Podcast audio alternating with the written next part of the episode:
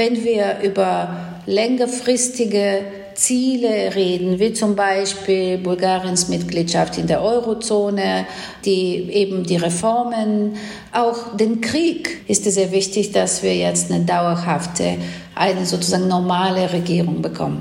Findet Vesela Tscherneva vom Think Tank European Council of Foreign Relations. In Bulgarien regiert vor allem aktuell eins, die Instabilität. Am 2. April, also an diesem Sonntag, wählen die Bulgarinnen ihr Parlament zum fünften Mal in den letzten zwei Jahren. Die bestimmenden Themen Korruption und der Krieg im Nachbarland Ukraine tragen zur unsicheren Lage bei. Wie kann sich Bulgarien stabilisieren? Ist es in absehbarer Zeit überhaupt wahrscheinlich? Mein Name ist Gottfried Haufe. Schön, dass ihr dabei seid.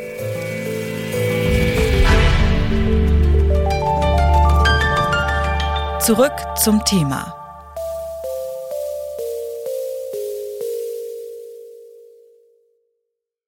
Seit August des vergangenen Jahres regiert in Bulgarien ein Übergangskabinett.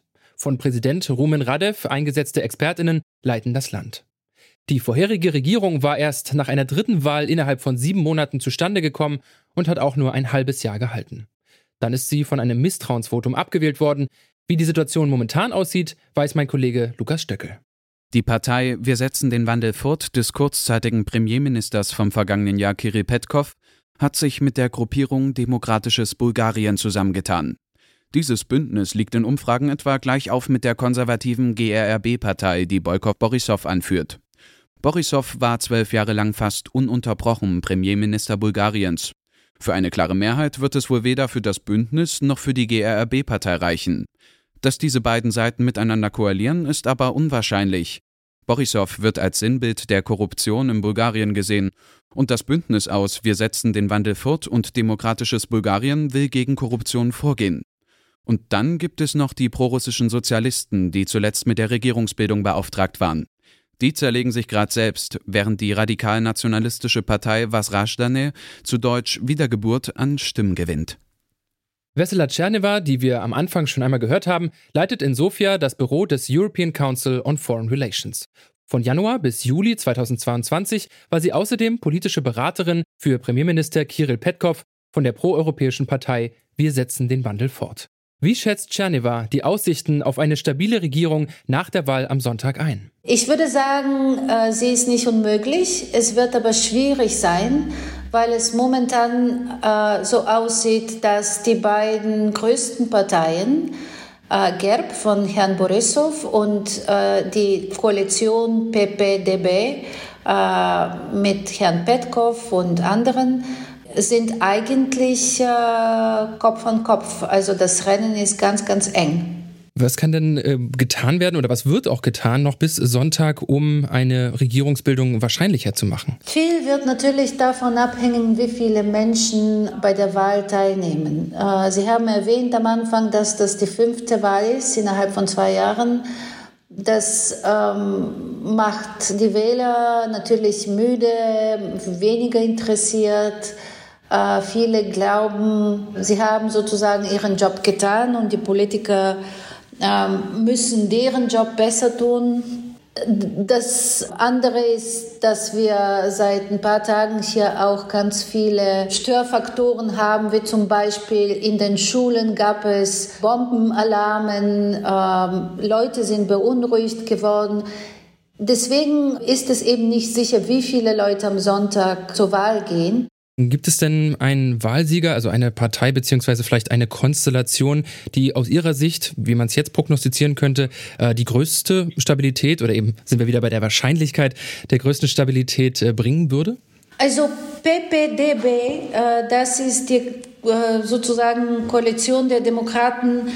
Sie haben, ähm, glaube ich, am meisten sozusagen ein zukunftsorientiertes Programm. Sie sind diejenigen, die eben eine Justizreform gegen die Korruption durchführen wollen. Äh, sie sind ähm, auch am stärksten europaorientierte Partei.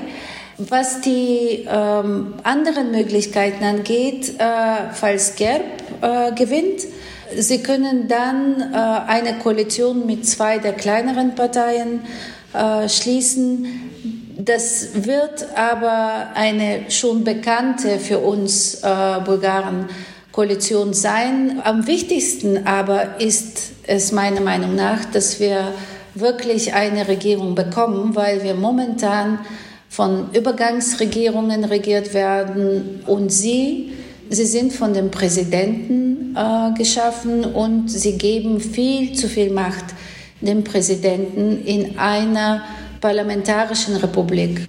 Ist jetzt die Stimmung äh, im Land gerade so, dass, dass man auch das Gefühl hat, dass eben jetzt demokratische Institutionen eben oder eben das äh, große Schlagwort die Demokratie äh, bei diesen Wahlen auch irgendwie ein bisschen auf dem Spiel steht, angesichts der Tatsache, was man die letzten zwei Jahre erlebt hat? Ja, ich glaube schon, für viele Wählerinnen und Wähler ist es auch ganz klar, dass ähm, der Präsident äh, viel zu viel Macht jetzt akkumuliert hat, dass das Parlament und die Parteien eben äh, in einem parlamentarischen System weder deren Platz einnehmen müssen. Ich glaube, für viele ist auch die Stellung, die Position des Präsidenten äh, zu dem äh, Russlandkrieg äh, in der Ukraine auch nicht angenehm. Die Frage ist, wie stark diese Gruppe ist und das werden wir am Sonntag sehen. Die Ukraine ist ein Nachbarland von Bulgarien. Der Krieg durch Russland ist somit allgegenwärtig. Momentan unterstützt Bulgarien die Ukraine hauptsächlich durch Munition. Zu wenig Unterstützung, wie Vesela Tscherneva vom European Council on Foreign Relations findet. Bulgarien kann viel mehr tun. Wir haben ganz viele, äh, immer noch ganz viele Systeme aus der sowjetischen Zeit, die man, äh, glaube ich, äh, sehr einfach äh, an die Ukraine weitergeben könnte. Die bulgarische Verteidigung braucht eine Modernisierung und äh, die Übergangsregierung und Radev weigern sich eben, diesen Schritt zu machen. Deswegen wird das einen Unterschied machen, weil die beiden größten Parteien setzen sich dafür ein, der Ukraine äh, mehr zu helfen. Das ist wichtig, auch weil die Stimmung im Lande ein bisschen, äh, glaube ich, sich nach einer klareren Aussage, was den Krieg angeht, äh, sehnt. Auch Bulgariens Stellung in Europa allgemein steht bei der Parlamentswahl auf dem Spiel. Das Land ist sowohl EU als auch NATO-Mitglied und gilt als Drehkreuz der Energieversorgung der EU. 2024 soll auch der Euro eingeführt werden. Das stellen Expertinnen derzeit aber aufgrund der instabilen politischen Lage in Frage. Wie wird sich das Wahlergebnis auf den europäischen Raum auswirken? Bulgarien ist sehr wichtig äh, für die Integration des Westbalkans äh, und wir sind momentan leider nicht als sehr konstruktiv in der Region gesehen.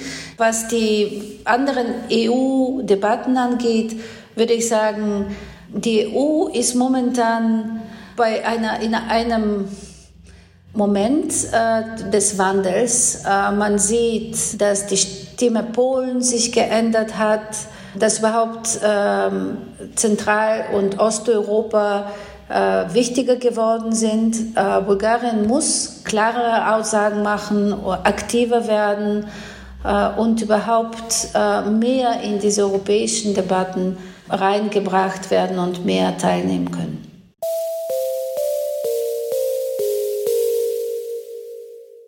Der Ausgang dieser fünften Wahl innerhalb von zwei Jahren in Bulgarien ist ungewiss. Eine klare Mehrheit lässt sich nicht prognostizieren, auch Koalitionen sind schwer abzusehen. So wichtig es für das Land ist, eine stabile Regierung zu haben, so schwierig ist es momentan. Und damit kommen wir für heute zum Ende. An dieser Folge mitgearbeitet haben Lukas Stöckel, Clara Stritzinger und Alina Metz. Nina Potzel war Chefin vom Dienst, Tim Schmutzler hat die Folge produziert. Und mein Name ist Gottfried Haufe. Tschüss und bis zum nächsten Mal. Zurück zum Thema vom Podcast Radio Detektor FM.